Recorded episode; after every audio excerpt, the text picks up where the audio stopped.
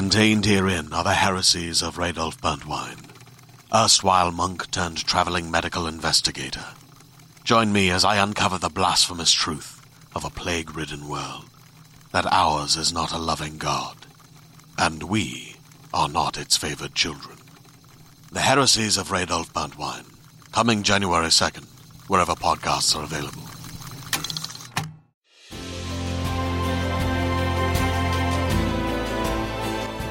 Hey, it's Molly McAleer, and you are listening to season four of Mother May I Sleep With podcast. Hey guys, so like I told you two weeks ago, this is not a regular episode of Mother May I Sleep With podcast. This is the last part of a Troy sandwich. It is another episode of the Smush Room featuring Troy and I talking all about Brittany Murphy's relationship with Simon Monjack. I hope you guys enjoyed the Bling Ring episode. If you aren't into the Smush Room stuff, then don't worry about it.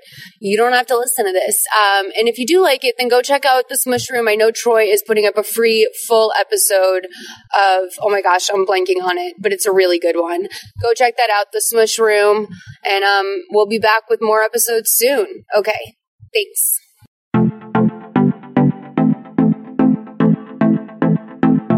All right, you guys, welcome to episode 80 of The Smush Room, the podcast that deep dives into well known and more importantly, not so well known hookups of your favorite reality TV stars. It's me, Troy McKeedy, and um, you guys, Malls is back to conclude this three part Brittany Murphy trilogy. We've gone from like fun and like kind of silly to like a little bit more silly but also kind of sad to now this is just fully dark depressing and uh really just like awful but i'm weirdly kind of excited to get into it. Most honey that's my happy place. I hate to say it because i feel like it sounds so like like bad to be like i really love the depressing stuff. But i think that like this is the stuff that's makes shows like this so interesting it because yeah. like y'all really like that. I mean, obviously, true crime is a huge genre. This is just that, but like applied to the celebrity world, which is even more fun and delicious. So, yeah, yeah, I don't feel too bad about enjoying this. Yeah, I always say I get the most feedback on episodes that are like the darkest. Like when I'm talking about like Katy Perry and like Russell Brand just like being silly and dumb, like it's fun, but like ones like this, people really for you know they connect to. So um, well, because the tea has been spilt. Like, you know, yeah. in order for something to be juicy, something had to go down. Yeah. Um, and so this is this, and oh boy, did it go down with Simon Monjack and Brittany Murphy.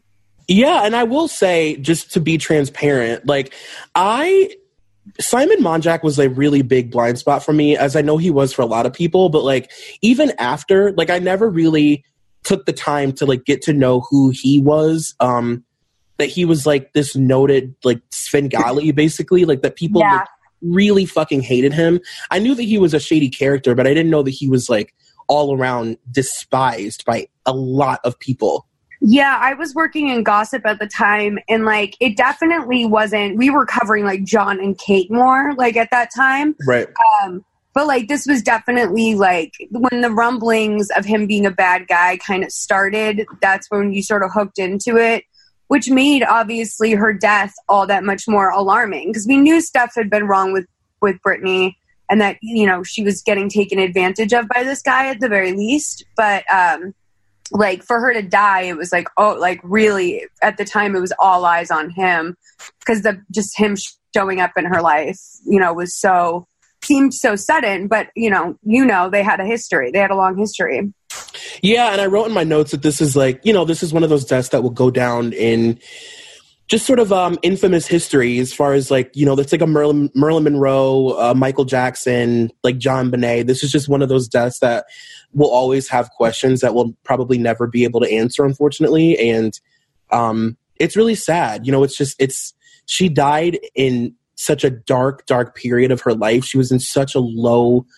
point and this guy was so much to blame for that and he really he really just like took a girl who was sort of losing her way and like falling down a rabbit hole and he latched onto that and just manipulated the fuck out of her and she died in that sort of spiral which is horrible. Yeah and i and i don't know like i don't want to um you can cut this if it's like too early but like can we just note that you know when you say we'll never really know what happened it's that much darker because the day that we're recording this, it's uh, Thursday, January 24th. it just hit the news that her dad finally passed away after a long time of being like in a coma essentially and Yeah. he was the one that was mainly fighting to you know reconcile some things and maybe find out if something real much more wrong than was reported or even suspected had happened so um in a well, like yeah we'll definitely not get answers at this point it's very unlikely we'll ever get answers Well, yeah. Do you want to go ahead and I guess I can go ahead and introduce the episode and do the uh, what I what I call housework, and then we can get started and talk about Brittany. roll in All right, so you guys, Brittany and Simon started dating technically in January of 2007. They were engaged that March and they were married by April. Um, this guy moved in really fast. Brittany died on December 20th of 2009. Simon died five months later. Um, you know, mysteriously, he died of two of the three um, same causes that killed Brittany. And it's led a lot of people to believe that they were poisoned. And her mom thought that there was black mold in their house. There's all these conspiracy theories.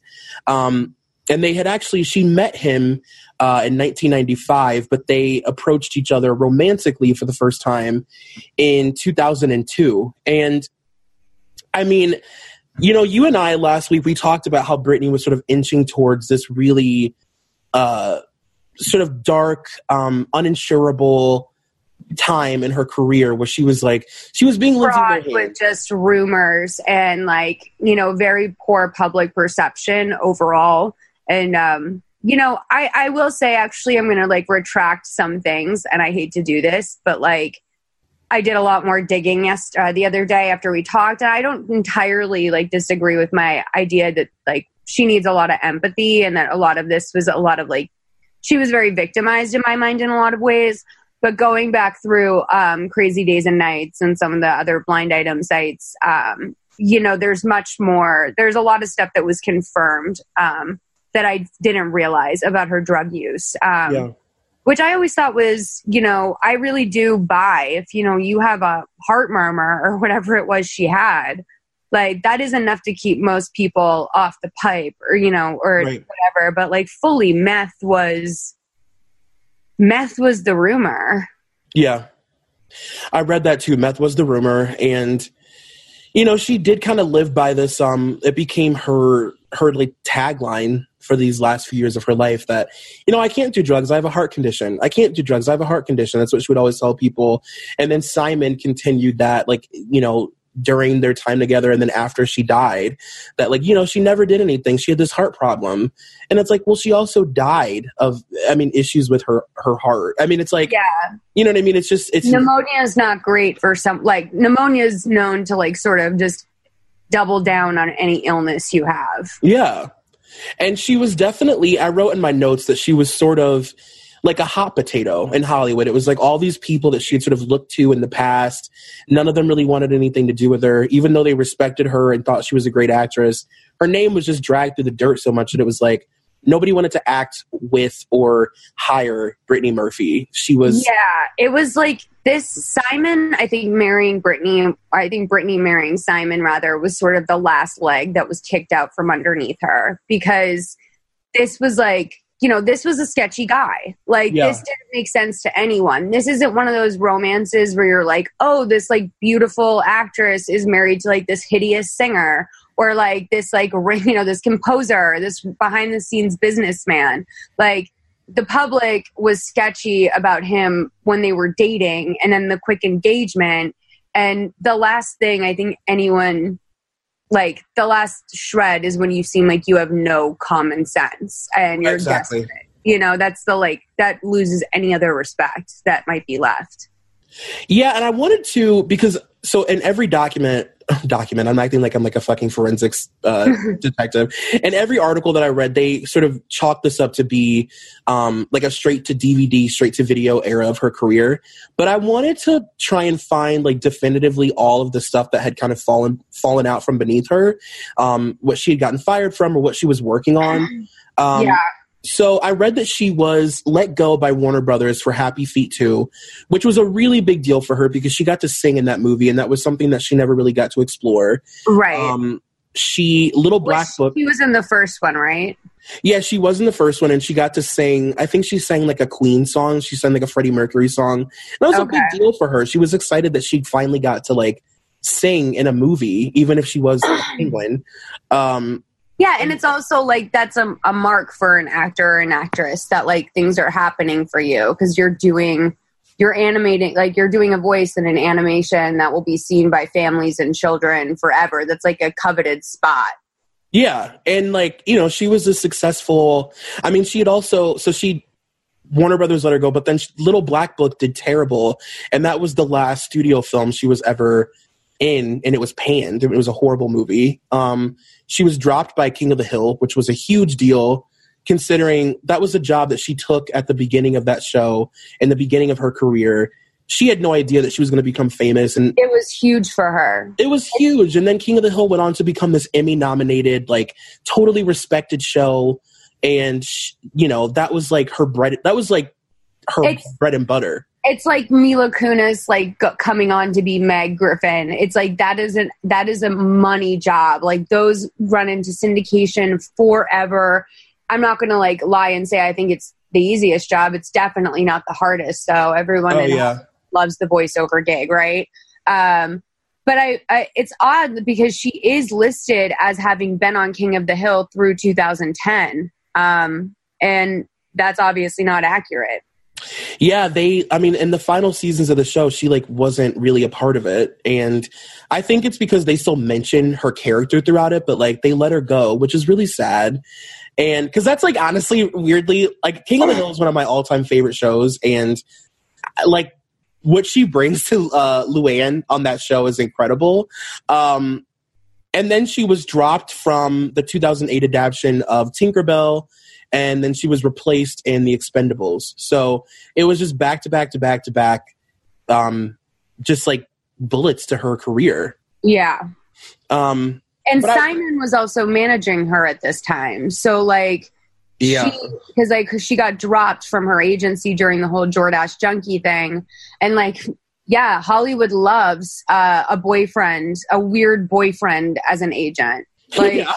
Yeah. it's always proven itself in the past to be a really, really successful thing to do. yeah, just like stick the weird boyfriend in that's also mm-hmm. like a known sociopath. Like that's definitely someone you want to do business with. That's a good transition because, like I said, you know we've kind of talked a lot about Brittany, and obviously we're going to talk more about her in this period. But I wanted to talk a little bit about Simon, just because there have to be other people listening to this podcast that don't know a lot about his past. I mean, I didn't. So I, I took a lot of notes um, based on this sort of like, just sort of this Svengali character that I didn't know was like this like cloaked maniacal sort of maniac, just like running rampant throughout He the world, raising he hell. sought her out. He literally spent this man spent years trying to to get her gain her trust so he could sink his claws into her. It's like true sociopath. He saw her vulnerability and he went for it.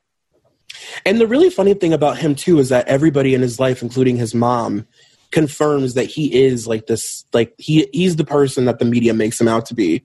Yeah. Um, according to his Wikipedia page and his IMDb, he's a screenwriter, film director, film producer, and makeup artist. Um, his mom, I know, his mom is a hypnotherapist, and his dad passed away when he was 15 of a brain tumor. And his mom has actually said in interviews that after his dad passed away, Simon had a really hard time separating fact from fiction, and he would make up these stories and these exaggerations about his life.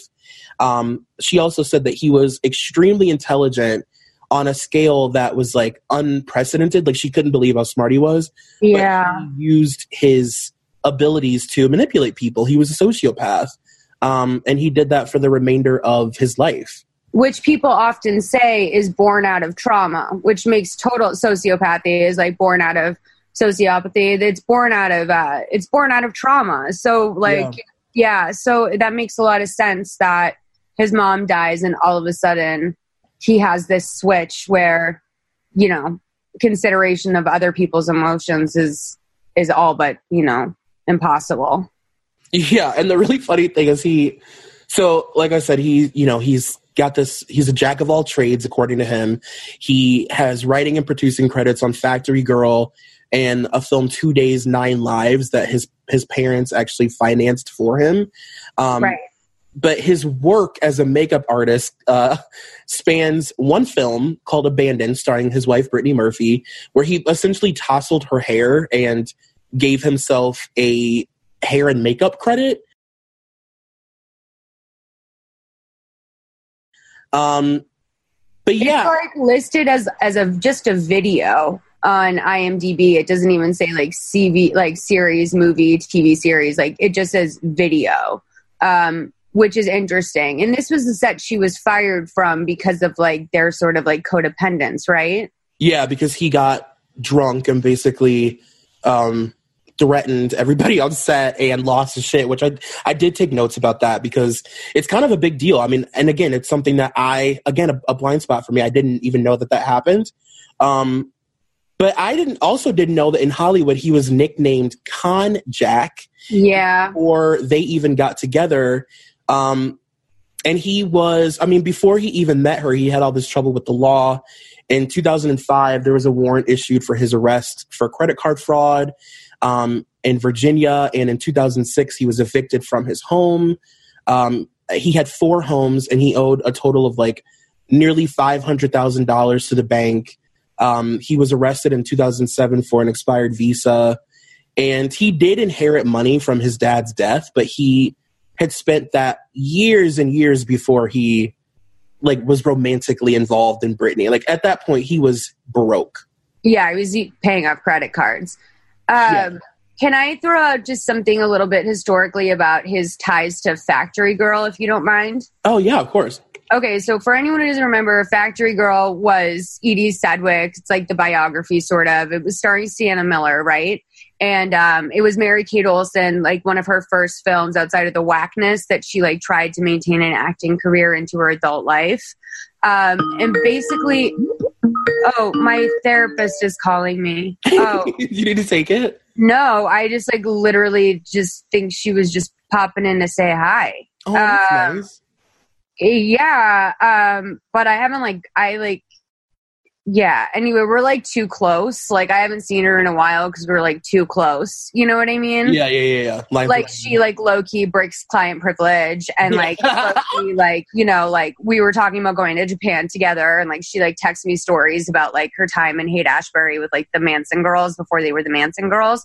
So holy shit. Yeah like by the way like i am that type of person where like i can't my therapist needs to have lived through some shit. Like I yeah you know, like I can't go to a therapist. I went to a therapist who I thought was like a fucking nerd and I got no work done because I was like, yeah, you fucking nerd. Like, you know, I was just like in my head, I was like, what the fuck do you know about life? Yeah. Like, you know, so I need someone that's like, like if you tell them something crazy, they're just going to be like, hmm, okay. Right. Yeah. I, yeah.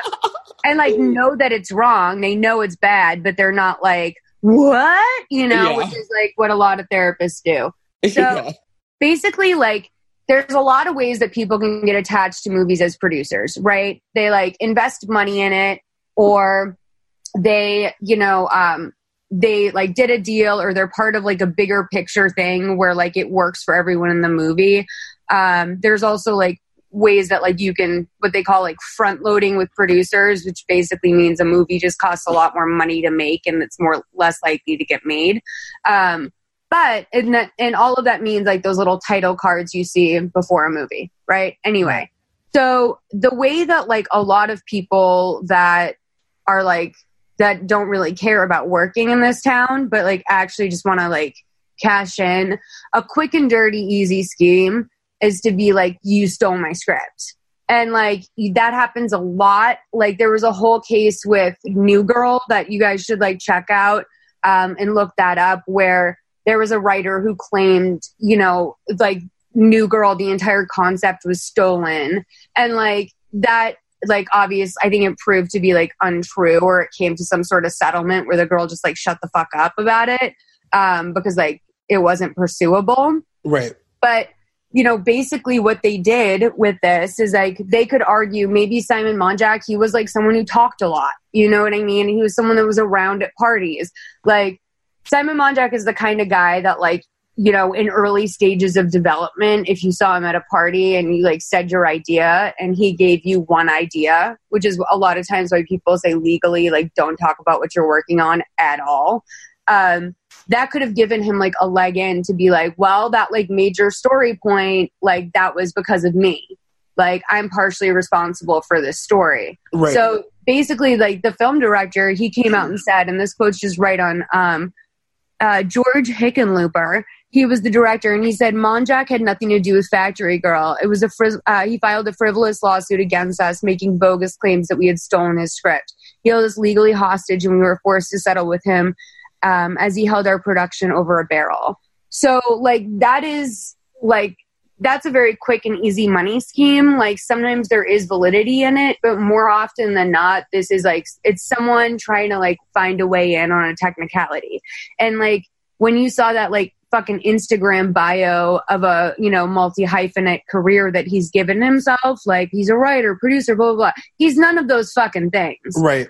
Told he like, you know, he, he put his foot in the door through a lawsuit and threats, got himself a producer credit. And like, you know, what else did he do besides that? He had a B movie before that. And then like, then went on to sort of just like leech off of Brittany until she died.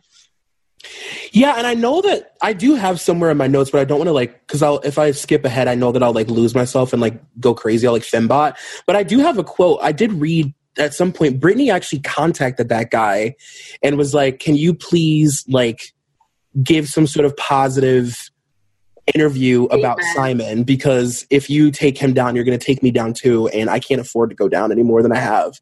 Which is just like it just breaks my heart that this she was just so you know, uh, just undoubtedly like committed to this guy who was so blatantly using her. Like he couldn't have been more obvious about it. She was the only one that didn't get it.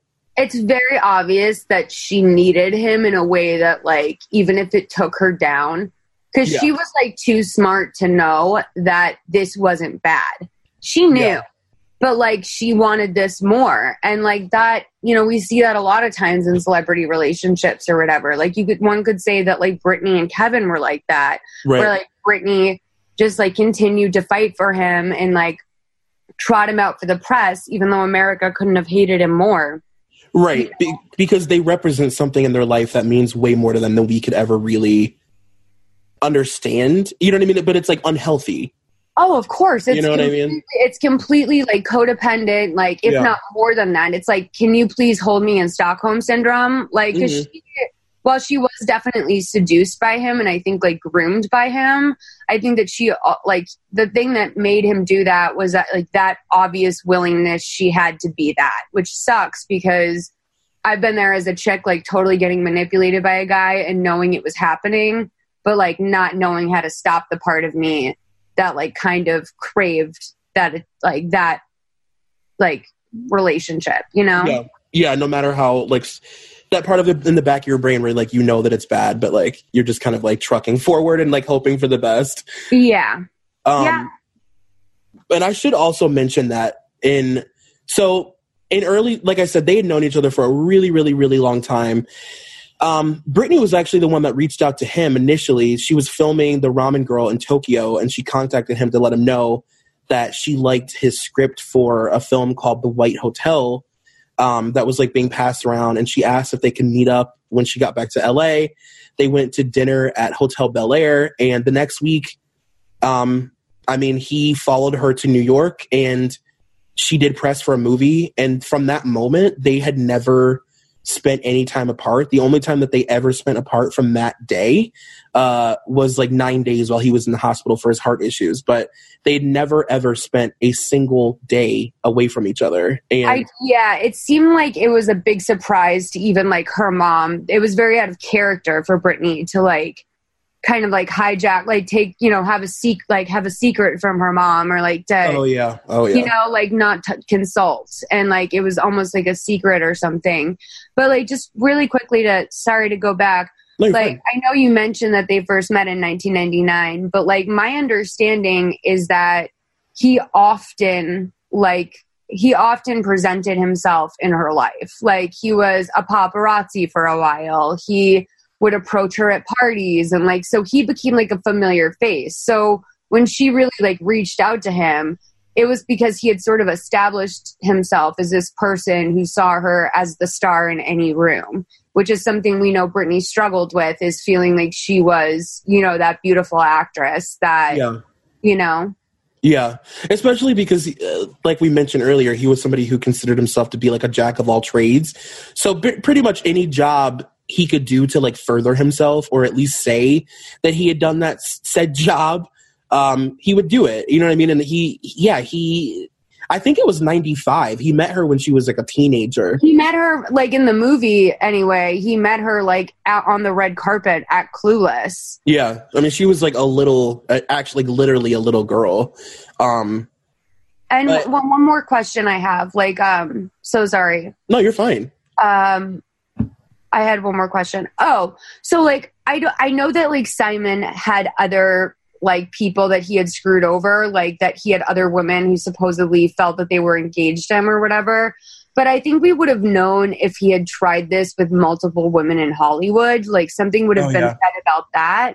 And so to me, like, I really wonder, like, how, why, like, when he really chose to like lean into Brittany. Like if he just saw her and knew he had to have her his hooks in her, like as soon as he saw her, um, because like if he had been doing this with like other actresses around that, you know, I think people would have stepped forward. Like we would have seen more articles that weren't about like 40 year old women that had grudges with him. We'd see like young ingenues that he'd also been sort of tracking down for years. And so right. just the way he picked her is really interesting to me. Yeah, I actually do have a theory about that. Um, about the reason that he picked her at the time that he did and why they in their engagement and everything. Um, okay, sorry to step back. Sorry, keep going. No, you're fine. Um, she. So basically, he, she Brittany believed all these things about him like wholeheartedly. He presented this image to her that he was this like wealthy, educated filmmaker from the UK who you know, had all these connections in Hollywood and all these people wanted to work with him. And he had all these scripts going out that were like going to be a thing. Um, also that he had this giant fortune and that he was an heir to this big giant throne from his dad. And at that point, Brittany was under the impression that he was going to revive her career. He told her, you know, I'm going to like help you become like this big budget movie star again, and we're going to get you out of these like low budget films and off of these like straight to DVD films or whatever. Um, and a week before Brittany and Simon announced to the world that they had secretly gotten married, they were photographed drinking uh, Crown Royal at a Playboy event in the Kentucky Derby. Um, and according to sources, Brittany and Simon were trying to hide it because they wanted to announce it the following Monday. Now, this is really fascinating to me. This is like really funny. So, the HollywoodGossip.com had announced that Brittany and Simon had this like secret marriage, whatever. And yeah. they uh, they had released a follow up article the following week where basically they had gotten so much negative feedback from people who knew him and people like industry people that were like, are you fucking kidding me? Like people that were like, I want this comment to be public. Can you please publish this? They actually mm-hmm. went back and published an article specifically of comments from people who like knew him that were trying to get through to Brittany and be like, don't trust this guy. And yeah. even specifically said like, we got 20 times more comments, ne- more negative comments in reference to this than we did for Britney and Kevin, which in 2007, that actually means a lot. Yeah, it meant a lot. I wrote down a yeah. couple of them. Uh, the first one says Simon is a con artist. He conned his last girlfriend out of her car and money. He left her with awful credit, frequently uses different social security numbers. He left his other girlfriend in London with a $20,000 credit card bill she's unaware of. She was unaware of until he was long gone in another country. He is a master at lying. Brittany, please beware. I hope you're reading this. And then another person said, Simon Monjack is a tremendous con artist, sociopath, and thief. It is wow. amazing that he will still he, that he's still on the loose and not in jail. He's conned many women into giving him money, changing his cell phone number, and all while pretending that he is an important figure in Hollywood. He somehow lost his family's money on the truly horrific film Two Days, Nine Lives and has been scrambling to catch a wealthy or at least connected woman to open the doors for him. Mm-hmm. Um, So this kind of plays into my theory of as to why he chose her at the time that he did. Um, apparently, this woman named Tiara Rafiq, who he was with before, uh, tried to get in contact with Brittany to warn her to stay away from him. She couldn't, obviously, because at this point he has her completely cut off from the world. So she released a statement publicly hoping that Brittany would read it, basically just saying that, you know, Simon proposed to her and she found out after he kind of just took off and didn't even tell her where he was going um, that the ring was fake and that the engagement was kind of fake and that he was actually facing deportation. So he was trying to attach himself to somebody not only that he could like stay in the country for, but like was what he was like who was wealthy.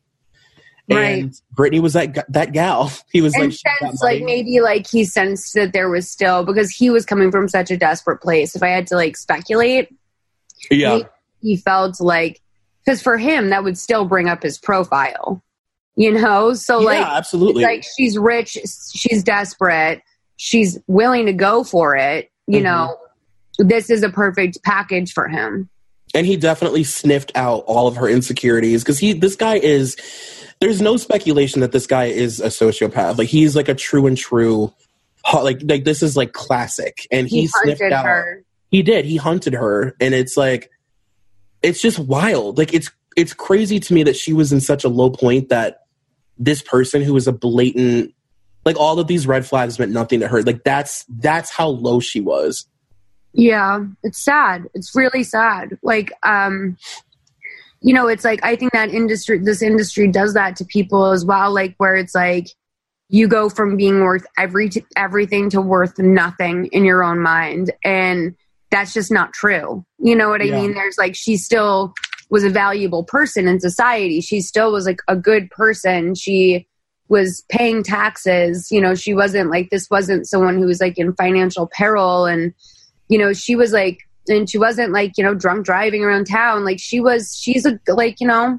she's a good person. She would have Yeah. survived, you know, if, even if she just like, it's just, I think for artists in particular and also this town, it's a very all or nothing mentality where Mhm. it's like, either I'm an actor or like I'm going to work at Applebee's. And Mhm. like, I don't, you know, like, I would like, I would rather it's very hard. It's very hard to be humble and it's really hard to get back to a work ethic if you never really had one in a traditional sense, like a nine to five. Yeah, I mean that's like I think that that's like such an important thing to bring up because she was, you know, people forget. It's like we look back on Clueless and we're like, oh, cute, like Britney's first movie, but she was 15. You know what I mean? Like she was plucked from New Jersey. She was 15 years old, and she kind of hit the hit the ground running as soon as that movie came out. Like she had no like coping mechanisms like that an, a normal adult person would have. Like she'd never, like you said, worked like a normal job. Um, she had been like working since she was a kid. She Uh, also didn't have a childhood. Like that's the other thing. It's like fuck. It's like you know, if you never had a real job, but that like you would at least hope that you got a real childhood. But I think you know she was so driven to get out here that like she just didn't have that, and like I think obviously, as I said on the previous episode, sort of like carried on to her twenties. You know, her Yeah. having this sort of like buffet of opportunity that she worked so hard for. Yeah, and like leading up to their um leading up to their one year anniversary anniversary, which would have been the following like April, May, because they got married in spring. Um, she told People magazine that uh, they were planning on having children in 2009 and Mhm. uh, you know that that was a really big deal for her and they asked her how she was dealing with the scrutiny of their relationship because at this point like they could barely really even like leave their house not that they wanted to because they were like extremely reclusive and um, she said we've stopped using the internet lately no blogs we're a blog free couple and then simon said in the same interview all these ridiculous people came out and said all this nonsense when we got married. Thank God we had the substance and the history within that to say, whatever, we still don't understand what happened. It made us laugh, it made us cry, but it's definitely made us stronger. Um, and this was, as you mentioned earlier, November 30th was the end of the year around the time that she was fired from the film The Caller. Um, it was reported that Simon had showed up on set drunk and he was belligerent um, I guess he had gotten in some fight, like physical altercations with like some locals um, while they were in Puerto Rico.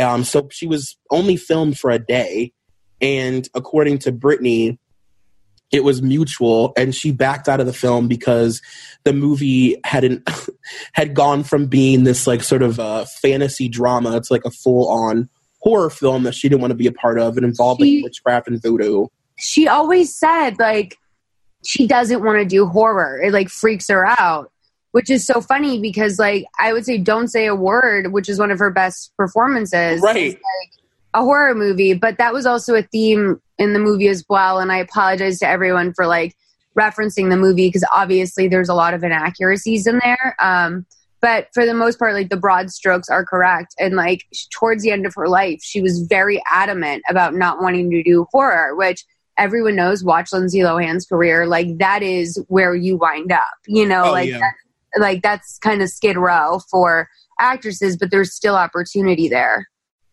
Yeah, I mean it is funny, and especially because it's like "Don't Say a Word" is not only like one of her best performances, but it's like it's the one that she's.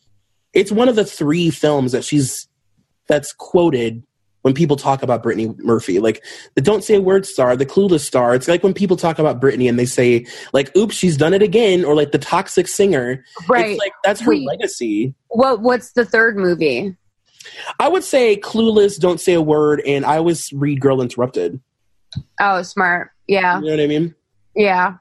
Um, but yeah, it was also reported during this time that um, the oh yeah, so the producer of Factory Girl, this is around that time that he had come out and said all that stuff, and uh, that he had had nothing to do with the film. And then Richard Golub, I know I'm pronouncing his name wrong. It's Gulab.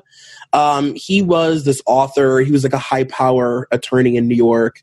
Um, somehow he got roped into like the writing process for Factory Girl. Uh, and then he backed out and didn't want to be a part of it once he realized all this tomfoolery was going on.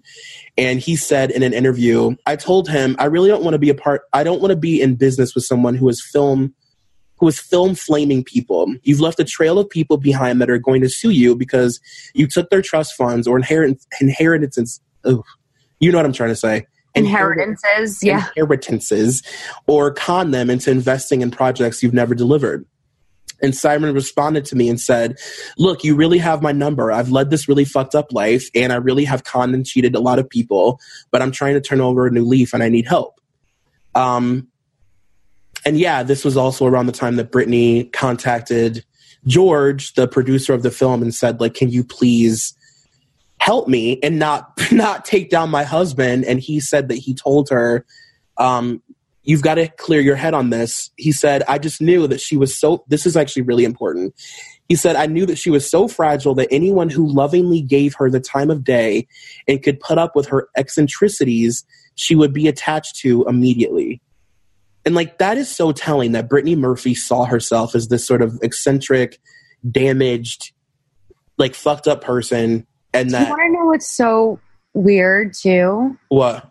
Is that like one of her like a very good like friend of hers on the record is Winona Ryder, who I would say the same thing about. Oh yeah. Like, I mean, the eccentricities line is very interesting to me. Me too. It's like very telling.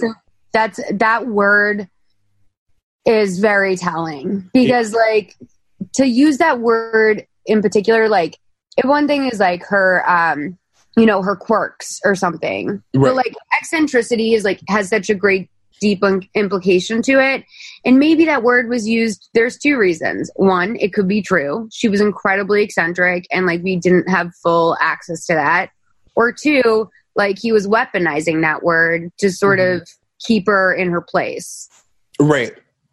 Yeah. And like the way that this guy is using it, you can tell that it's like at this point, at this particular point in her life, she's riddled with all of these sort of mental health issues. And, you know, she feels like she's in a place where she's lucky probably to have this wealthy, amazing guy who wants to take care of her and bullies people for her and, you know, shows up on set to make sure she's not being taken advantage of. Like in her mind, it just I don't know, like that word just really it like means everything to me as far as like where she was at this point. yeah yeah yeah and like he seems like someone who's like you know some people aren't very intentional like like my friend I had like he called me a kook And I said to him, like, you can't say that. I was like, that's a very damning word for like a 35 year old woman. I like, that makes me sound like I'm fucking like Grey Gardens. Like yeah, I'm not a am not a kook. But like that's a very like but so like people fuck up like that. Like I think they just like misuse a word or they like throw a label at something and they don't really think about what it means. Yeah. But Simon was incredibly calculated. So yeah. you just know that like whatever that word meant, it was supposed to mean something. And that's one thing we can be sure of. Yeah, and like you know, Brittany also it's worth mentioning, like she didn't know anything about these previous women. I mean, they lived so in such a reclusive lifestyle. And like that's something I'll talk about here in a minute but like they lived like behind gates and they never really left their home. Um yes. and you know she, he moved into her house and she didn't know that he had just left a woman with thousands of dollars of debt and back pay on rent because he had been writing all these bad checks to landlords. And you know Brittany ended up paying $10,000 to a casting director to get him out of like a bounced oh. check situation. Like sounds right. As soon as he moved in, I mean, it's like, you know, I mean, I wrote in my notes that they basically lived in what you could describe as a like a giant panic room. Like they were, had they had like Mission Impossible level cameras everywhere, all over their home.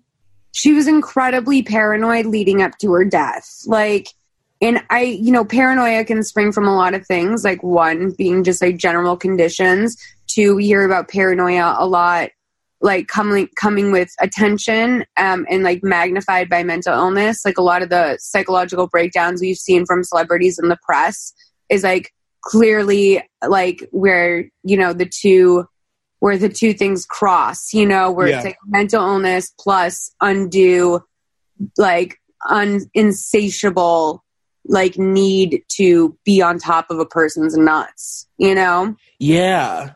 So like and like she was also always like she definitely always was a homebody. Like I could, you know, I could see like that was uh, that was part of the deterioration of her and Ashton's relationship. Yeah. But also like the more that like anytime you walk out of your house, like you can't even go to like a boutique and get sweaters in Malibu without people being up your dick. Like I would be yeah. at home 24 7, afraid that people were going to get me. I could see that slipping in really easily, especially if you factor in drug use, which right. both she and Brittany were allegedly doing meth, which is known for bringing on paranoia. Yeah, and like, you know, Simon also, I mean, he had people after him, and so he believed that their phones were being tapped, and he was telling her that, you know, um, they had drones flying over their house and that there were helicopters trying to get photos inside their windows.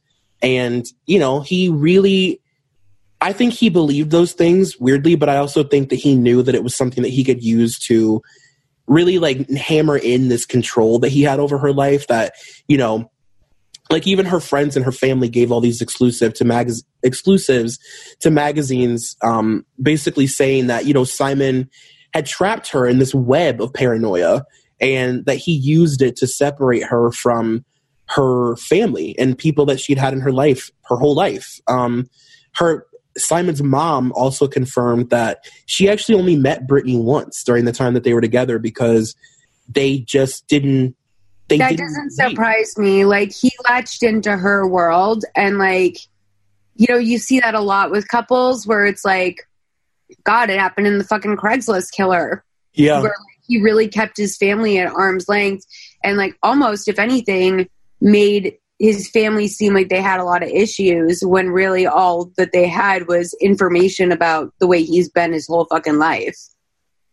God, dude, it's just like you can't help but wonder what the temperature, like what it was like to walk into a house like that. You know what I mean?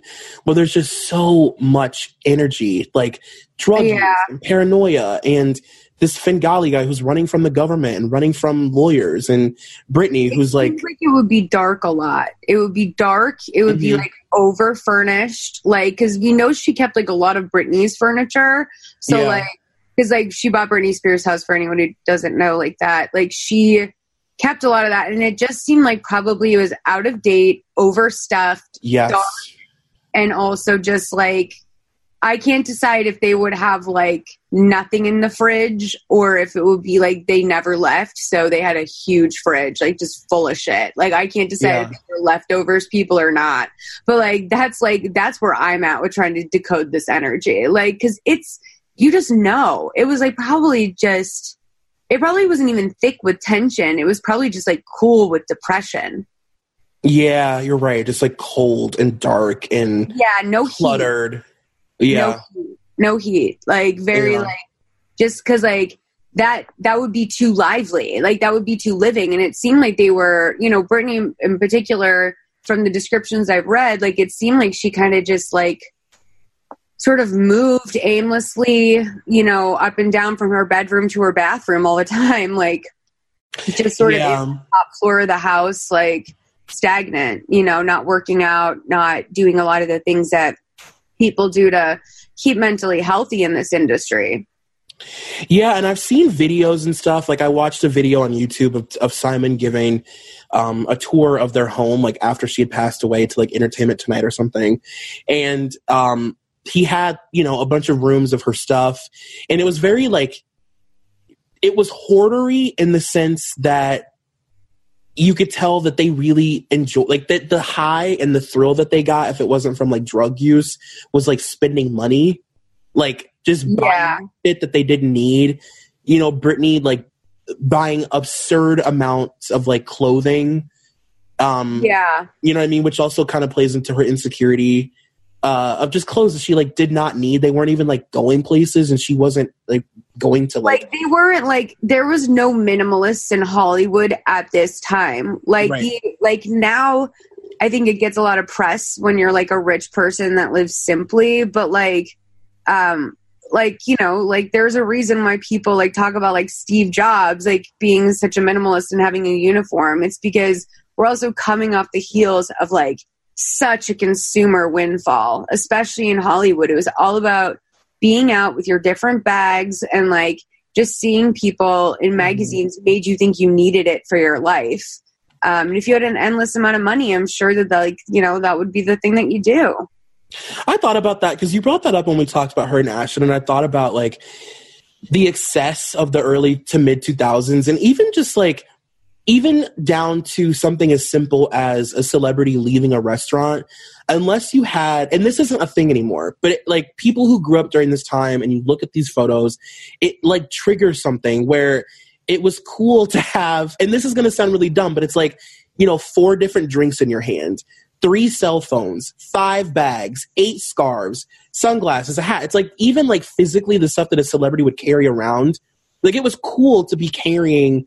And this know- was also the heyday of still gifting suites. Oh so yes, you know that's like basically expired like you know the oscar gift basket the gifting suites, like those are not really done the same way they do them with influencers a little bit more now but basically Yeah. like there's you know if it became very like good knowledge that it, these were going to get taxed. All this free shit you're getting you're going to get taxed on it. Mhm. and like a lot of the stuff people were walking away with were like vacations and like ten thousand dollar gift cards. And like you know when you're paying tax on that like you better be making enough to cover that. So like once that law went into effect i think that really changed too. And of course the recession it became less and less attractive to like be bragging about your belongings but um yeah, Yeah. people yeah people accumulate stuff really quickly especially when they have money and especially when they're depressed and like they that's what she turned to you know i don't think she had i don't think she did work out i don't think she was like that person i don't think she had a release other than stuff like shopping yeah, I think so too. I think that was like, and then obviously for him, it's like to be spending somebody else's money. I'm sure gives him definitely made his dick hard at the time. You know what I mean? To be spending thousands of dollars worth of money of her money on shit that they don't need, frivolous things around the house. He's like convinced her that they have to have.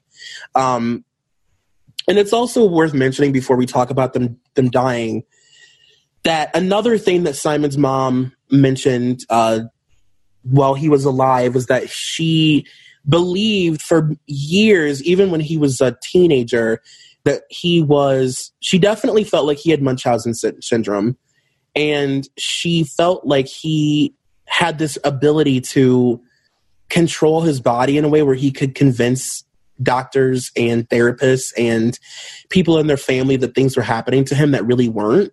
And she started to notice it when she realized he was using it to get things from people. Um, he would have these fake seizures.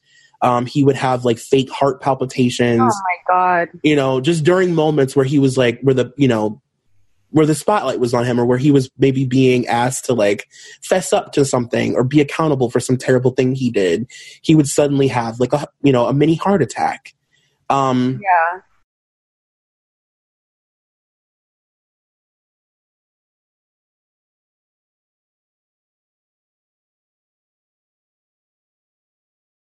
So yeah, while they were filming in Puerto Rico, Simon and Brittany's mom actually acquired a bug called Staphylococcus, um, that they just called Snuffleupagus. like I even like spelled it out. We can just call it Snuffleupagus. Can we please? Yeah, let's just call it Snuffleupagus. Okay, so they had acquired Snuffleupagus in in Puerto Rico, and it was just her mom, her mom and Simon that actually got it. Brittany was totally fine. Um, Mhm. They stayed in Puerto Rico for six weeks. Uh, they were there filming that movie, and Simon was like, "We should just stay because we flew here." And she was on set for one day, and they were like, "Well, let's just hang out." Let's just have a vacay. Yeah like a like a you know we've already paid to come out here. Um so on the way home simon had what the press described as a mild heart attack. Brittany described it later as an asthma attack. Um, but she did administer cpr on him on the plane. And then that got out like somehow a story leaked to the american press that he had had this crazy big giant heart attack on the plane and brittany had to throw him to the ground and give him cpr and it was because of this and that and drugs and she had just been fired from this movie. So it was just another like pile on for the negative press that she was already getting um, which at this time by the way was like her worst fear. That was a lot of the reason she didn't leave her house is because she felt like anything she did at this point whether it be get out of a car looking a certain way or go into a hospital or whatever it would you know it would spark more rumors that she was like this crazy drug addict Mhm. um, so they returned home. They went to, um, or Simon ended up giving the bug to Brittany. So she took an antibiotic. Um, she took a migraine pill in her system. These are all the things that she had. Uh, she had cough medication, um, some nasal spray in her system. And the day that she passed away, she had taken an antidepressant medication, an anti seizure pill, an anti inflammatory, and um, and some uh is it pronounced Vicoprofen? probably. Um to ease I think that's probably like a generic name for like Vicodin. Okay. She they said that she took it for her period, like for cramps. Is that yeah, like, and like that's like also like remember Nicole Richie when she got pulled over for going on the wrong side of the freeway? Like her whole thing was like, "Yeah, I'm on Vicodin. Like I have period cramps," and they were like, "Yeah, Oh yeah. that doesn't fly. Like Yeah. like that." Like it's very like you have to have like endometriosis to get like legit painkillers for some for your period like that.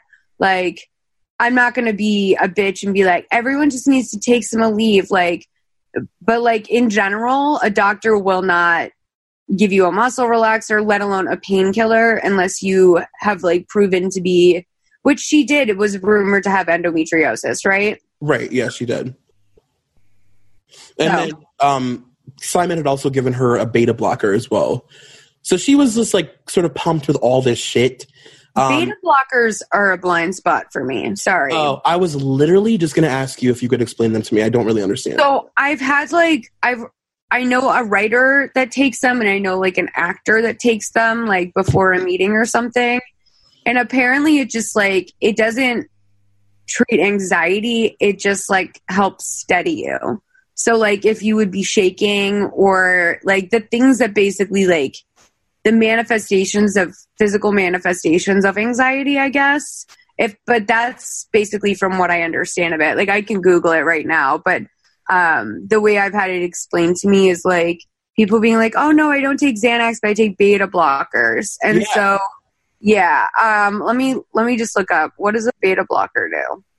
I've always had the like it's always I've always in my mind thought that it was like a thing that like blocked like the chemical in your brain that like released things like that maybe like, I don't know. So beta blockers known as beta and androgenic blocking agents are drugs that block norepinephrine nor, um, and and adrenaline from binding to beta receptors on the nerves. So basically, what it does is it um it just like it chills out the stuff that like come like basically like your adrenals go up when you're nervous, right? It like right. chills on your adrenals, from what I can understand.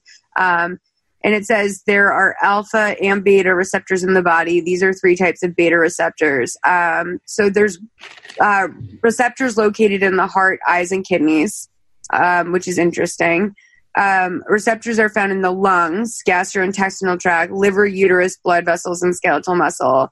And they're also located in fat cells which is very interesting because you know she had heart problems. She did have pneumonia which is a lung issue. Like yeah. uh, the beta blocker could could have been the thing that made the most sense for her but i could also see it in in concert with the other medications being like too many uppers too many downers. Um, but probably not enough to classify it as a drug overdose. Right which, like, when you think about how tiny and sort of like precious moments figurine fragile she was, um, and she was just pumped with all. I mean, even though a lot of what she was on was like, you know, cold medication, nasal spray, like antibiotic, but still, it's just like she just had so much in her system. And then at the same time, like, she just just so happened to be having her period um, which was causing anemia, and then she had laryngitis, which yeah, from when she got home to like the next 10 days um, had just progressively gotten worse and worse to the point where her lungs were like just filled with liquid. Um, she was completely debilitated. And, and like, I'll float a theory. Like, maybe she had been doing like meth or something like that. And like, it had kind of cleared her system, but like her um, her immune system became like so much lowered by it because that's what happens. Like m- drugs lower lower your immune system. Yeah, and like she maybe stopped because it was so bad because it had manifested to like you know six different symptoms, and um, that's why she was clean of it. Um, I could see that being the case, and also why she was so medicated when they got her because like you'd probably if you were withdrawing or something and refusing to go to the hospital you'd probably want to counteract that. Damn that's so crazy. I mean she was just so tiny. Like it's just like i'm imagining her tiny little like frail body in bed just like lungs filled with liquid anemic like laryngitis you know what i mean also like the symptoms of a common cold which to me are like I'm like a total pussy when it comes to being sick, so like that's also debilitating for me. You know what I mean? It's just like a lot, and for like ten straight days. Yeah, I know. Well, wait, hold on, hold on. This is really interesting. So first of all, I googled how long does it take meth to get out of your system, and it rec- like re uh, saved as how long does it take meth to get out of your system? uh, O-U-T-P-A. But if I look at it, so recoveryvillage.com is the source here. Um, and it says um, basically the metabolizing method, blah, blah, blah, meth half life, detection times. So um, essentially, people say that it could take about 10 to 14 days to get out of the system. Okay. So that wow. could align with wow. her. It says, yeah. So it, it could be, te- wait, it, sorry. It will leave your system um, four to six hours after use for up to three to six days. Um, saliva test can detect meth within five to 10 minutes after use and up to 72 hours. Hair test can detect meth within 10 to 14 days after use and up to 90 days. Now, I don't know if this family, if they got this death diagnosis, um, if they would even bother to go get her hair tested because the coroner's report wouldn't have shown meth in her system. Yeah. But it could have been a perfect storm of like her detoxing and trying to get off of this. And that's being why she didn't show up for it but like 10 to 14 days after use like or like you know or whatever if it takes three to six days to get out of your system she could have been using it up until six days before she died damn Oh God, it's just like so crazy. you have to you have to request like um a toxicity report. Like they can process them pretty quickly for murders or whatever but if it's like a family thing um you know first it could take 6 months you know to find out or sometimes a year to find out if someone was on drugs when they died. Um you know that's why sometimes it takes so long to hear it or we never really get a follow-up at all like because the mo- media's moved on um, Right. I don't think that would have been the case here, but I think it would have been on the family to request um, a, like a broader toxicology report. Another thing about this that makes me really sad that I read was that she um so Brittany's mom said that during the day the mor- the, the morning of the day that Brittany died, uh Brittany called for her mom to come upstairs, like over like their intercom was like begging for her to come upstairs. She was hysterical. And when her mom walked into her room, she was laying on a patio chair on a um on their patio and she was uh like gasping and she was saying, "Mommy, I can't breathe. Please help me. Um, I'm going to die. I love you." Like you know, crying and like gasping So for air. sad. And her mom and Simon sort of viewed her as like a dramatic person who, you know, Brittany was sick a lot. Like she spent a lot of time, in quotes, sick. So they sort of didn't really think anything of it. Like they thought that she was being a little bit over dramatic. Um, they didn't take her seriously. Um, she also asked for um, oxygen. She said like, uh, "Can I get like um like an because they had like an oxygen machine in her room?" And Simon denied it because he said like that it would fuck with her heart. So, you know, I mean, the doctors did say, not to like skip ahead to her post death, but like they did say that she pro like most likely would have been fine had they just taken her to a doctor. Um, but she wouldn't go to the doctor because she was worried that the paparazzi would film her going in and out of a hospital. And you know, Simon was also like doctor shopping, and it had been discovered during this time that he had like, you know, relationships with all these different doctors who finally started communicating, and they were like, "Who is this fucking guy?" Um, Brittany was also getting pills under a bunch of different aliases from Mhm. different doctors, so there was a lot of like hospital paranoia. But like, she definitely probably would have been fine had they just taken her to a hospital and she was like treated by an actual doctor, which is like really sad. Can I also throw out some um, common symptoms like from um, withdrawing from meth? Oh yeah, irritability, intense drug cravings, mood swings, depression, sleeping problems, agitation, anxiety, paranoia, hallucinations, fatigue, and inability to concentrate, and aches and pains. Um, and that's just sort of in the acute phase, which is the first like couple weeks. And then after that, it's cravings, problem with think- problem with thinking and memory, sleeping problems, and depression. damn. Like check, check, check, check, check, check, check. Yeah. Yeah. It's Oh. like pretty and like there are ways to detox at home like from what I'm reading like it's like you have to have basically a psychiatrist that's going to work with you on it which could be like you know maybe they kind of figured out what the routine would be and like got those like um pills from different people but um, I know that she was found with an antipsychotic in her system, which is like one of the things that they use for um, detox, um, as well as um, antidepressants and over the pain, um, over the counter pain medicine. Damn. It's just like it's wild to me that they I mean, I know that like they had their own weird little world thing going on and like there was so much weirdness happening in that house that like they themselves probably thought was like normal. But the fact that this had been happening for 10 consecutive days and not one time during her saying like I feel like I'm going to die, nobody said like let's just get her to a fucking doctor. Even if we do get in trouble, even if we do get papped like you know what I mean? Let's like go against her judgment and just force her to a fucking doctor. Like, you know what I mean? Just anything. Yeah. Um, Yeah. So around 7:30 a.m., uh, Brittany made her way to her bathroom, uh, where she told her mom that she didn't feel well. She said, in quotes, "Mommy, I don't feel well." And then around eight, she collapsed, and her mom screamed for Simon to call 911.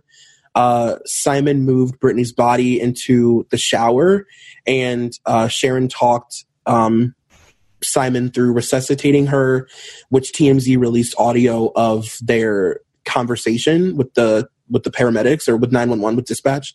Mm-hmm. And um, she was rushed to Cedar Sinai and pronounced dead at 10 a.m. Um, initially, Simon refused the autopsy. He said that it it violated his Orthodox Jewish tradition, and then Yep. he them like violating her body. Um, and he, the coroner, insisted that they examine her, and that was when it was discovered that she had died of pneumonia, anemia, and a cocktail of prescription medications. yeah. Oh God! And then uh, he also determined that she was, like I said earlier, she was sick for two full weeks. Um, So at any point during that time, if she had gone to a hospital, like she had a really, really high chance of being fine. Um, and then maybe ma- it was like she knew that if she went to a hospital, she would have a full battery of tests on her that would probably eventually lead to a drug test. yeah, and it would 100% have gotten out. Yeah, because like, you know, we're still in a place where like they'll follow like Hailey Bieber to like the gynecologist or whatever. Yeah, But like back then, people would camp outside of a like a hospital out of, outside of Cedars to like catch someone coming out of their 5150 holes. Like it Mhm. was nasty. And like I think that now like even though people would still probably try and get those pictures, it would be much more widely frowned upon, which would make them worth a lot less money. So like you will see like, you know, the occasional person trying to like go track down Kim K's surrogate, but for the most part people are, want to stay away from that. Yeah, and I mean that's the one thing. I mean, I, I mention this all the time when I talk about somebody, especially during this period, who passed away, is that they missed.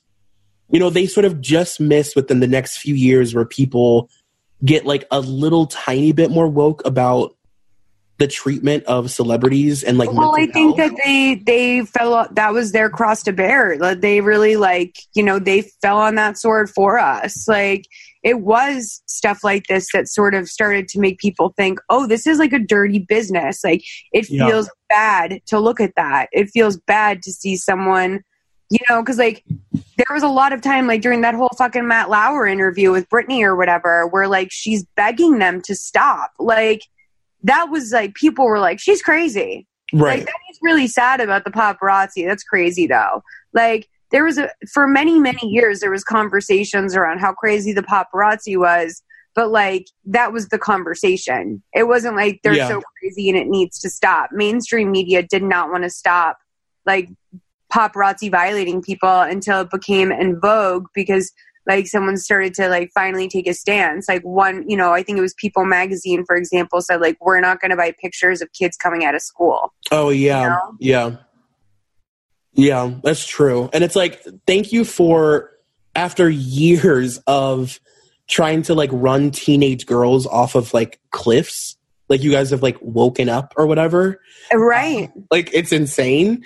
Um, but I read this quote from this guy named Rex Beaber, who was like a a psychologist in LA who had like a relationship with Brittany that wasn't medical, but he did know her. And um he basically said that Simon's behavior was consistent with that of a sociopath and very common sort of age old cliche of a person with sociopathic pers- sociopathic personality disorder uh, coming in contact with a narcissist. Brittany was a narcissist. She had been sort of like trauma beaten into this like self absorbed, self obsessed right perspective on life and um, you know had kind of completely taken control of her. And he said Oh, they have a kind of blood instinct for weakness of people around them. He said in his way simon did love brittany but that was the part of his sickness. And he said he was mentally ill and couldn't help preying on her at a time when she was highly susceptible to the oily charm and false promises and outright lies of a man like him. And Wow. uh, i know. And you know it's like like I said earlier, Brittany's death is like one of those. It's one of those deaths that will just go on for like. I mean, we'll never know what happened, and people will always it's have. just heartbreaking It is, and then he, you know, Simon was found dead on May 23rd, five months after Britney, um, in his in the same bedroom. Very similar causes. He had acute pneumonia and severe anemia, so two of the three.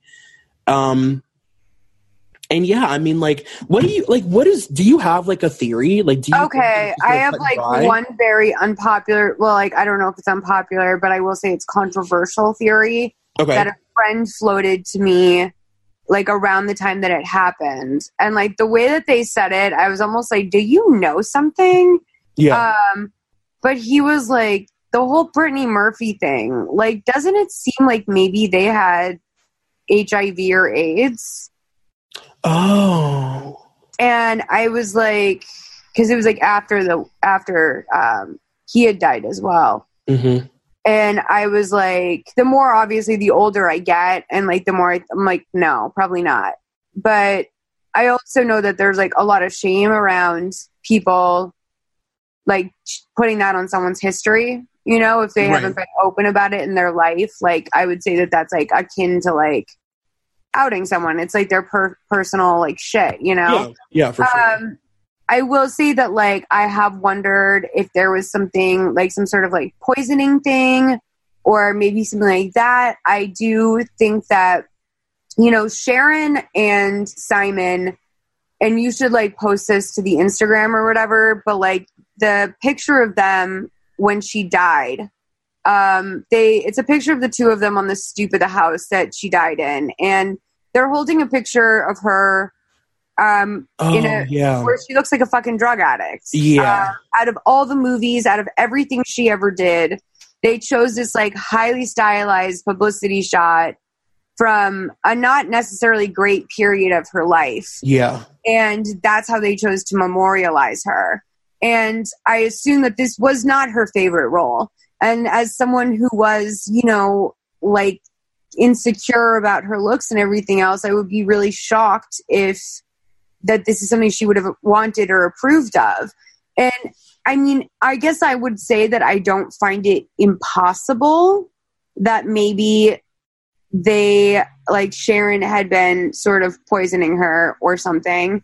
Um, and because there was a lot of rumors that the two that sharon and simon were sleep you know they were sleeping in the same bed like that and they by, by the way never contested that that was true.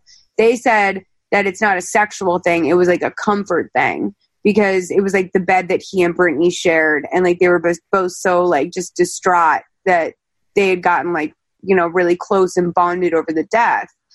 And then i thought you know and then when simon died i was like okay um you know, that's fishy. Yeah. Then, you know, today with just like, you know, finding out that Brittany's dad, who'd been in like a vegetative state at like age 92, finally passed when, you know, yes, he didn't have a huge part in her life. But if you suspect that something really horrible happened to your daughter, to like exhume a body, to like demand a body to be exhumed, which by the way, like she's at Hollywood forever. She's probably in the tombs. Like that is a that is a big deal. And yeah. i would like to think that he wouldn't do it like erroneously. Like he wouldn't just do it like like on an impulse. Like oh yeah. like let's see what this turns up. Because that's a big deal. And like you'd have to be a very bad person to do that. Um but you know upon his death today i can't help but think that the only person who really knows what happened during that whole thing is sharon murphy I think so too. I think that she's really the and only one that knows and i hate that too. I think that she's going to like and she'll die knowing and we'll never we'll never know. And you know i don't think that she herself was a sociopath or something like that. I don't i mean maybe she was a narcissist. I could see that being the case for sure. And yeah. like you know narcissism makes you very unfeeling and it also makes you feel very entitled. And you know, if, you know, if, uh, you know, Brittany had been on like her, um, if she'd been like in a great place in her life, like I don't think it would have benefited anyone for her to die, but like where she was and if the drug use had been rampant, like I could see someone opportunistic and self motivated trying to find ways to take them down. And I could also see, you know, Simon manipulating her into thinking that maybe this could be something after she was gone. because you know she herself like there's never any record of her like having dated or her having you know a boyfriend or there was Right. never any talk about that and then and and and what is that life you know like Yeah. what is it, like this older sexless woman like locked away in a house with her daughter like Yeah, and I definitely feel like like when you marry Brittany or when you're in a relationship with Brittany, like we've established that you're in one basically with her mom as well. Like it just kind of comes along with the territory. And I feel like, like we mentioned earlier, there was a lot of really weird, dark shit happening in that house. And she was privy to all of it. Like they really had let their, gu- you know, they had like let, as a couple, their guard was completely down around her. And yeah, I definitely think she saw a lot of things that would probably really help this case. You know what I mean? Yeah. Which is um which is really sad. But yeah, I mean it's like there's I another just- thing too sorry to interrupt no, you're fine. that just is hitting me.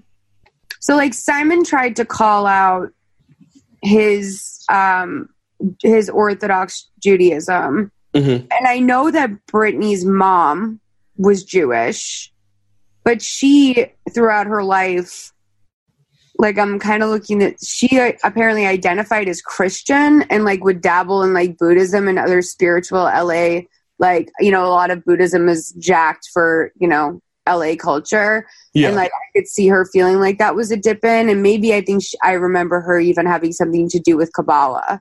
But I definitely, I know she was married in a Jewish ceremony to Simon. I know that, but I do wonder what's up with that. yeah. Like, what's like when like. Like, wh- why was she for many years identifying publicly as a Christian? It wasn't like it was never like it wasn't like it wasn't in vogue to be Jewish in Hollywood. Like, as an actress, I just don't I don't understand like why there's that like because like someone's like ties like their beliefs I think is very important to like you know like no matter how they identify if they practice or not I think when someone says they identify as something it's intentional and it like it, it it's supposed to reflect something like either how they want to be seen or how they how they feel and um to like I'm not saying this is like some Jewish conspiracy. Like I don't mean it like that at all. But I just think it's very convenient that like that Simon's Judaism came out so quickly, but that also Brittany should have probably like you know according to like the way that Jewish tradition works, been raised Jewish because of her mom. Yeah, well that and also it's like for a man who like he just chose this random time to like be spiritual when he's been running through it's not like like if he was somebody who lived his life in a way that had proven like justifiable in the sense that he was like the spiritual being who like he was like uh, uh he was Leonardo DiCaprio in Catch Me If You Can just like ruining people's lives left and right. It wasn't like he was living some like spiritual yeah. facet of a, of a spiritual life for like since he was 15 so then to be like oh by the way i'm also extremely extremely extremely religious and she can't be touched. It's like it just felt like an opportunistic thing to be like i don't know. You know what i mean? It, it just feels like everything that this guy does feels like skeezy and like sketchy rightfully so. But it just felt like so out of place that all of a sudden all of a sudden we're religious? Right. And then and then there's another thing um which is that when she like years later her blood was tested and she was found to have like a very high level of of um of heavy metals in her body. oh yeah yeah yeah. What was that about So basically like um the heavy metals were found in her body um in 2013 so it was 4 years after her death. And um basically it was saying that she died from pneumonia but her dad that's what made her dad really want the independent test was the heavy presence of heavy metals right, so common signs of heavy metal toxicity. I'm reading this from like thegoodinside.com um, it says chronic fatigue digestive discomfort brain fog immune issues headaches achy joints and rashes. So these are like these are like I want to look up more like um, how heavy metals get into the body like in a bad way, um, but because like there's ways um, that they can enter that are like pretty much we're all sub- susceptible to them. right. But um, okay, so one public water, um, two beauty products, and Oh yeah. that's what they were. You know, her mom said it was the hair dye, but like Oh yeah. I I forgot about that. towards the end of her life, like she had brunette hair and like was probably, if anything, like just doing like a rinse on it. Like it's not like heavy Yeah. and stuff like that. So like I kind of am like, all right, I guess I could see that, but not really. Um it also says pesticides and herbicides. So um, that would be like any sort of like lawn product or whatever. Um, and also stuff that like winds up on fruit and vegetables that we eat. Um, dental fillings. Um, in my mind, I kind of feel like that's something that she wouldn't have been dealing with because she had veneers. She had like, you know, she doesn't have those like silver colored dental fillings. She had white, you know, Right. actresses didn't have those anymore. Um, furniture is something. So like Brittany um, Murphy could have been killed by Britney Spears because they also hold tox. They can hold toxic mold, but um, furniture apparently has a lot of heavy metal in it, um, including mattresses, automobile seat covers, couches, um, and more. Um, But do you think any of these things would be something that would like leave traces like in any of our bodies of like heavy amounts of heavy metal? Um, so like let's look up like extreme extreme sources of oh heavy metal poisoning, the effects of toxic metals. Okay. So okay, so like mercury poisoning, we know this, right? We've heard of this. Um Jeremy, what's his face, Piven said Oh he yeah, yeah. sushi and quit a play, right? Right. um, aluminum toxins it says is uh, ridiculously common um, it's in like a lot of uh, foil cookware whatever. Um, it's also um, exposure is common when in occupations like welding and mining. Um, and like the stuff that falls under that is like nasal sprays. She had a lot of nasal spray right? Yeah, she did. nasal spray, um, antacids, anti-diarrhea medication, um, hemorrhoid medication, vaginal douches, vaccines, um, lead toxins, um, which is hazardous. Um, that comes from drinking water, old homes, and tobacco smoke, um, dust flakes, and lead-based paint. Um, and um, when it enters the body, it goes in the bloodstream and starts depositing itself in the body, bone, soft tissue, and the brain. It's harmful for children and pregnant women. That can be found in antiques, car batteries, cable cutter coverings, uh, cigarettes, crystal paints, pesticides, PVC, plastic, etc. Um, it also says toys and products imported from China. I'm like low key racist. Okay. Yeah. Um, how dare you? Um, and then like it's also in a variety of foods, like for uh, cadmium toxins, uh, shelled seeds, uh, uh, cabbage, French fries, cookies, celery, potatoes. Um, but I really want to know where like I'm. I want to know like what the real what the real tea is because I wonder if you can like poison someone with this. That is my that's my concern. Yeah, like I I guess yeah, I still don't have like a good gauge as far as like like how much of that I'm thinking about like myself. Like I'm reading off the the list and thinking like all of those things that would be in me and like if I died today, like would they be like Okay. extremely high levels? Heavy metal basics arsenic, cadmium, copper, iron, lead, mercury, zinc. By the way, who knew I was a fucking scientist? Honey, I gotta run because I have to get back to my shift at NASA. Um, but let me just finish. Uh, so it says, Who gets heavy metal poisoning? Work in a factory that uses heavy metals. Breathe in old lead paint dust when you fix up your home. Eat fish caught in an area with high levels of mercury. Use herbal medicines that have metals in them. Okay. Okay. Like, that's not chronic Okay. poisoning. Um, like okay let's look up like um heavy metal poisoning for murder let's look that up Oh yeah, because this was like such a big deal. Like the metal, like this was like the thing that had her dad kind of like going crazy during this time, where he was like, "No, there's something else going on." Yeah I like by the way like i'm fucking casey anthony right now like trying to google like fucking um chloroform right now. Like what like literally if as i like write this in i'm like jesus christ. Um okay so heavy metal poisoning for murder. Okay yeah. Uh okay. All right. So I'm gonna look up this thing called like uh, ten horrific poisonings or whatever. Heavy metal poisoning. I'm looking it up too. This is like so Harriet the Spy right now, both of us like tapping away. I know. Um. So, uh, 1994, 21 year old student in Beijing started to suffer from unexplained medical problems. These included hair loss, blurred vision, and acute stomach pain. She eventually fell into a coma. Desperate for help, her friends decided to turn to the internet while it was still in its infancy in China at the time.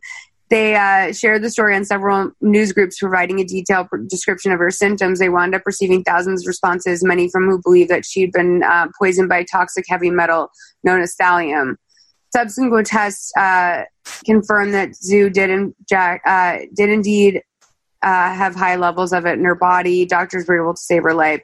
The prime suspect has always been her roommate at university, who happened to be one of the only students with access to thallium. However, some of Sun Wei's family members are powerful Communist Party party ops. Okay, so I doubt that this really applies to Sharon, um, but that's interesting. So thallium, how could that how could that pop up in people's systems? I mean, is that a? Let me see if that's like one of the main ones.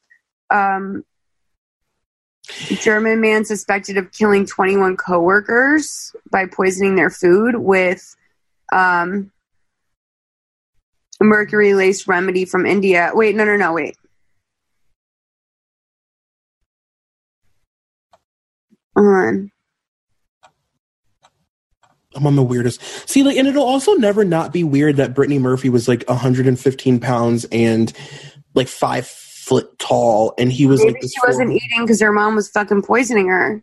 Well, that he was like this 400 pound like sloth, and that they died of like the same causes. Right. Like that's like that's also like that is definitely 100% you know like it's funny like that he died six months later because one, one might suggest that like it's probably would take six more months to poison him than her. I mean, yeah, actually, you're right. um but one thing that's like uh god i don't know what was it what was i gonna say? Um oh molly i forgot hold on. It was something that i was sorry um yeah i don't know like oh i was gonna say like for all the cameras in their house like Oh yeah, yeah, the yeah. way that they did this, like I will say, if Sharon Murphy and even if Simon, if he was in on it or not, like they created a pretty interesting situation by keeping it that her in the house because like they would literally have to like put out a warrant for like for that footage to be taken. So if there Yeah. not any footage of all this happening, like there, yeah, we've heard the 911 call, but like if they were all pimped out with cameras the way that we were told they were, we could have footage of her dying in the bathroom, yeah, depending on the angle that was shot from. And I'm sure if like she was worried about like in, people like sneaking in, like jumping up on her, she probably would have had a door angle of her bathroom. And like, you know, who knows? Like there could be just like they they did a good job of also like if they did a good job. If this was the case, like creating a paranoia around her and sequestering her was like a very good way to get away with this. yeah. Because, like, no one knew what her life was. Like, we didn't know. We knew first she was sick for 10 days, right? But, like, in those 10 days, like, usually when people, like, drop dead and it's like a shock, like, we still, we've seen them out or whatever Right. and it- or it's surprising if we don't see them. That's why people are like, whatever happened to so and so? But like, there was never, Brittany Murphy never really had a nonstop presence in the media that wasn't just like pictures of her on Robertson Boulevard and like on, on romantic dates with one of her boyfriends or at a premiere. Like, Right. So like, we knew where she was. We just didn't really know how she lived her life. And that could have very well been used against her. That could have all been a plot. You know, as much as I, I hate to say it because it sounds so awful um, to think that, like, you know, her mom would do this or something. But No, but you're right though, because that is sort of like that feeds into our paranoia, the the public about her death, is that we didn't she was so secretive and so private and they lived behind gates and and a wall and you know they never left their house. Like everything that she did during these years of her life was just so secretive. I mean it would literally i mean she was like living like shelley duvall literally. Like i know. And then i just found this heartbreaking quote. I'm like looking at brittany murphy quotes. She said home is where my mom is. Oh god. Oh my god Oh, so sad. And know. I'm not out here trying to say I think Sharon Murphy murdered her. I think that Brittany, first of all, I don't even think their relationship was that creepy. I think they, you know, there's a, a thing with single moms and their and their only children that that is a very like it, that's a really difficult bond to sever and it's also a bond that like lends itself to a lot of unhealthy behavior that goes unchecked because there's not anyone else in the nuclear family and you know, I don't blame, I don't think Sharon, because she was around her daughter a lot, I don't think that that's what, what makes me feel like she is a murderer. I just think that, like, you know, I would like to think that if I died, whether I was in the house or not, my mom would like do everything she could to find out like why this happened. Yeah. Like sure. a young, beautiful actress drops dead of pneumonia. Like unless you know something we don't know, why aren't you out here searching harder for that? It's not normal. Yeah, and I, I agree with you. I don't like I feel like in the past like three episodes, like I've may have portrayed uh the idea that like I think her mom was creepy because I've been calling the really I mean like I've been like referring to them as like having like a little bit of a weird relationship, but like when it comes down to it, there are so many other celebrities who have are known for having relationships like this with their moms and or whoever like their their guardian is when they get into the industry really young. A really good example is Brandy. Like Brandy's always been known yeah. as a girl that as a teenager you did not fuck with because her mom would never ever not be on set, not be right there with her watching every single thing, every conversation. It was exceedingly clear she wasn't permissive. Yeah, like it was like very, very obvious. So it's like this isn't really income. Like it's it's actually sad that this is weird because there's we're so used to people pimping out their kids that that feels more normal to us. But like you know, they had a close relationship because they were all each other. They were all they had was each other. And but all that said, like I mean, it's it's like it's also devil's advocate when I say that because part of me will say like yeah, maybe there was aspects of this relationship that it was natural to their circumstances, but I definitely don't think the way this ended that implies to me that like I'm giving it a lot of credit. Yeah, yeah, yeah. yeah, towards the I I would say like at the beginning it was justifiable and then towards the end it was something that had like cr- it turned into its own sort of like crazy yeah. that we you can't even really describe. Um, yeah, it's so it's so sad. I, I mean, you know, obviously we can sit here and like say that over and over again all day, but like it is, it's like it's it's really heartbreaking what happened. You know. Yeah, I mean, do you have any before we end on this really somber note? Do you have any closing statements that we're closing this Brittany Murphy chapter for good on the podcast? Um, I just like I think she was like a phenomenal actress. I think that like the end of her legacy is like I think that she is someone that she is going to have a comeuppance again where like the way that we do like Brad Renfro is having that moment right now. Obviously it's a little bit different because his is like regarding um you know Bryan Singer and those allegations and and mm-hmm. like you know the things that are known to be true. Let's just say right. that. And you know, we've lost a lot of young lives in Hollywood that are viewed as like out of control tragedies. That was uh, like, you know, the BuzzFeed article really um, nailed that on the head is that like we're a much more empathetic community now. You know, even the way we handled like Cory Monteith is like who was like a guy on one show, let alone Brad Renfro, who we like grew up with. Right. Um, you know, like we have like great sympathy for someone like Cory Monteith now, right? And like, um, I think with Brad Renfro, like, or whatever, with Brittany Murphy, we're going to see this comeuppance that, like, this thing where, whoa, they were wronged at the time. Like a. Monica Lewinsky or someone else. Like, I re- just rewatched all of Monica Lewinsky's, like, interviews from, like, when she was in her 20s and this all happened. And, like, she was such a young, cute, funny, Oh yeah. open, interested, Smart. liberal young lady. And like we all know now, right? Like I don't even have to say that like she was wronged. Right. But like it took us like 20 years to come around to that. And as a society to be like, this is fucked up. yeah. That this is like done wrong. And I think that, you know, it's gonna be some the 20th anniversary of some movie or, you know, Clueless didn't Clueless wasn't it. Um, but it's gonna be like the 20th anniversary of some movie that she made that she really impacted you know um, society with and i think that she was in a lot of them um, really really great cultural movement movies. Um, i think that she will i think that she will be redeemed at some point. And, and the you know the reality of her death will always be a mystery. Um, i think maybe we'll find out much much later the way that we find out about like old hollywood now when we find out about like affairs that happened between movie stars in the 50s and 60s Yeah. I think that we could find out something someday from someone who knows something, but you know, ultimately, like I do think that she she's I'm not too worried for the legacy of Brittany Murphy because I think her body of work speaks for itself. And, you know, if anything, like she will be more celebrated retrospectively than she would have at the time of her death. And it's a shame she had to go out feeling hated and paranoid and scared, but I also don't think that that's a state anyone should have to live in either.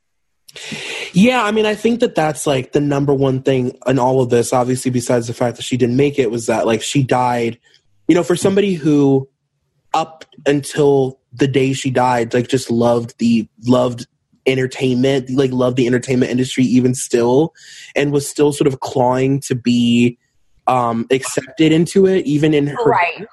um, it's sad that she died feeling like, you know, she died being described as a one star, like as somebody who used to be a big deal and that wasn't anymore. And like that And- kills me. she also like did her work. Like that's the other thing too is that she wasn't like you know, you hear a lot of young actresses and like you're like, what's your inspiration? And they're like, Audrey Hepburn and Grace Kelly. And I'm like, yeah.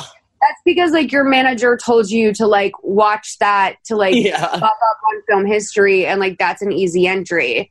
But like Brittany, from you know what I've always read in interviews and like things I remember saying is that she had like a really, um, she had a good understanding of film and film Yes. history and like acting, and I think that that came from sort of growing up being, um, you know, in theater and.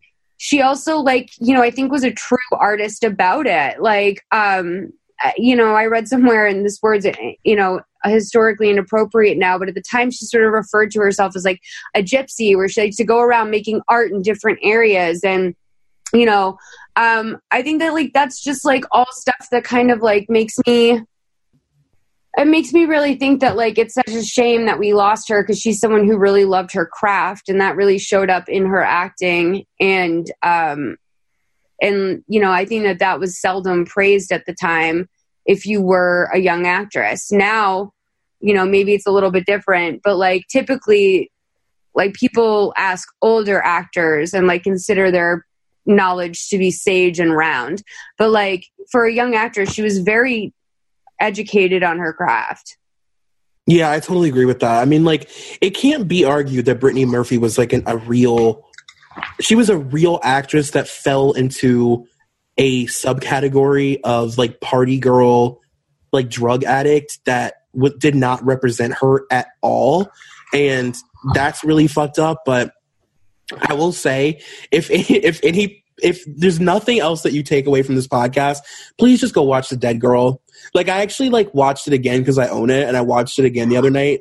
I think i bought it after we talked but i haven't watched it yet I'm so excited for you to watch it. Like it's such a it like truly changed my entire perspective of Brittany Murphy as an actress and like I've always thought she was incredible, but that movie really, really blew me away. So if you take away nothing, people listening, go watch The Dead Girl and just cry. Like allow yourself a gut wrenching, like lights out, cuddled up with a blanket, like like howl, cry. yeah you deserve it You deserve it after this. And Brittany Murphy, man, we love you. Okay, you'll never be forgotten in our hearts. No. I can speak for me and Troy and say you're iconic. I know you're listening to this in heaven, Yeah. and we love you. Yes, we love you and we hope not sporadically. Not the honey. Oh my god, I love you. You're so funny. I hope not sporadically.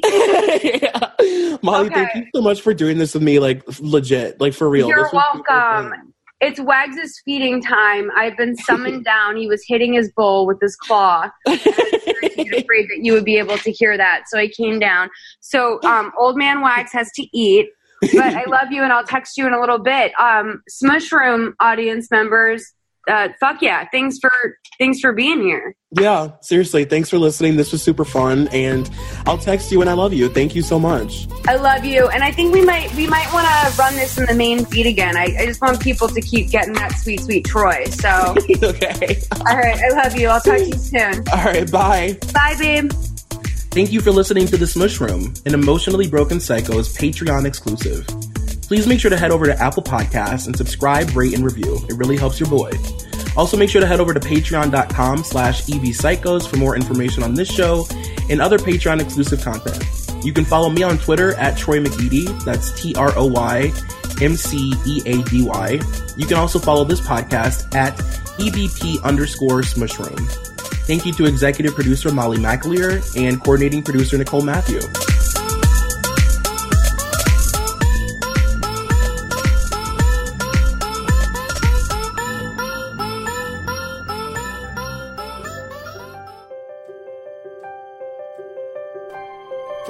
Thank you so much for listening to season four of Mother May I Sleep With podcast.